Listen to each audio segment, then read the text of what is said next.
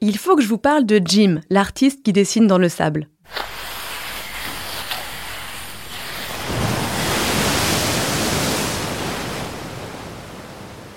Cette histoire se passe aux États-Unis, en Californie, au bord de l'océan Pacifique. C'est là que Jim Donovan a toujours vécu. Il y a 20 ans, en se baladant sur la plage, Jim dessine un poisson sur le sable. Un poisson de presque 4 mètres de long. Il est tellement content de lui qu'il décide de faire du land art son métier. En anglais, land signifie paysage et art signifie art. Jim utilise donc la nature comme une toile. Il dessine surtout sur le sable, armé d'un simple bâton trouvé sur la plage ou d'un râteau. Ses œuvres sont tellement gigantesques qu'elles ne sont visibles en entier que depuis le ciel. Mais ce qui les rend spéciales, c'est qu'elles sont toutes éphémères. Comme elles sont dessinées près de l'eau, la marée finit toujours par les effacer. Depuis qu'il a commencé, Jim a réalisé plus de 600 dessins à travers le monde. En Australie, en Uruguay, en Argentine et même en Russie, où il a fait un dessin grand comme la ville de Paris. Mais son rêve, c'est de dessiner sur Mars grâce au robot mobile de la NASA. Ça donne envie de le voir y arriver, non?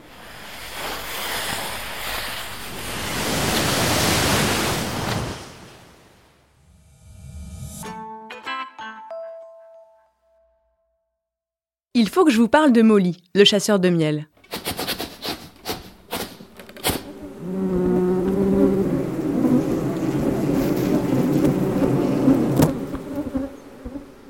Cette histoire se passe au Népal, au cœur des montagnes de l'Himalaya. Deux fois par an, la tribu Kulung perpétue une tradition vieille de 2000 ans.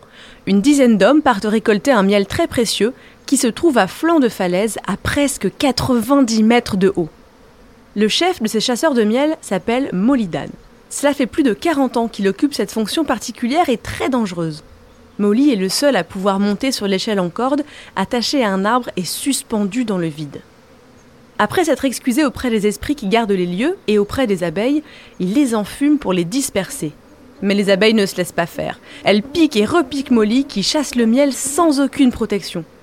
Malgré les piqûres, il brandit une immense tige de bambou appelée tango qui lui permet de faire tomber les nids dans un panier. Certains nids peuvent mesurer jusqu'à 1,50 m de diamètre et contenir jusqu'à 60 kg de miel.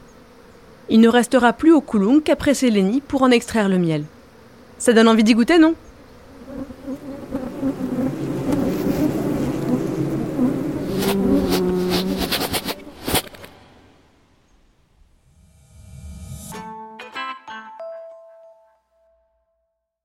Il faut que je vous parle de Takahiro, le menuisier sans clous.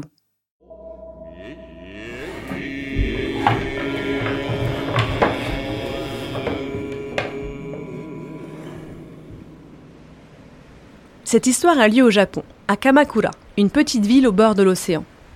Elle abrite des dizaines de temples de sanctuaires très spéciaux. Ils sont fabriqués entièrement en bois, sans aucun clou ni aucune vis.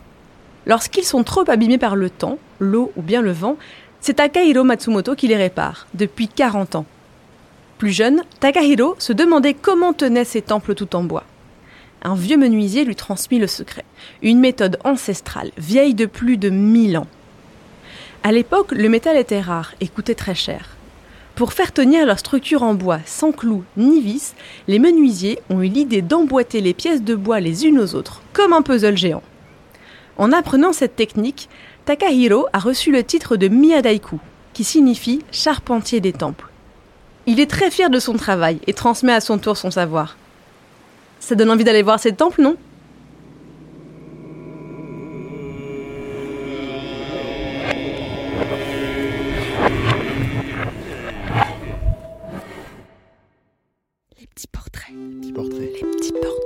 Portraits. Petit portrait. Les petits portraits. Portrait. Les petits portraits.